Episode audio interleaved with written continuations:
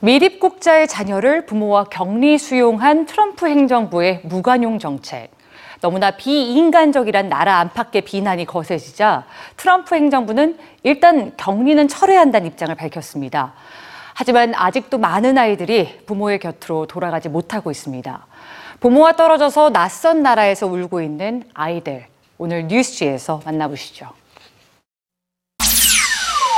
세계적인 팝스타 존 레전드.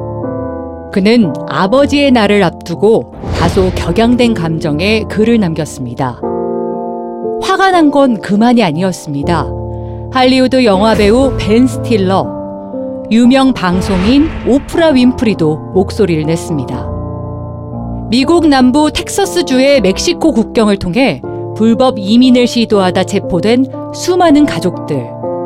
최근 트럼프 행정부는 무관용 정책에 따라 부모와 아이들을 격리시켰고 약 2천여 명의 아이들이 임시 보호를 받으며 텐트에서 지내게 됐는데요.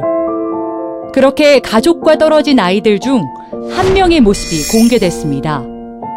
부모와 떨어진 채 낯선 어른을 바라보며 울고 있는 아이. 이 작은 소녀는 내 딸과 같은 나이다. 하지만 너무나도 공포에 떨고 있고 아이가 느끼는 감정이 내게 분노로 차오른다.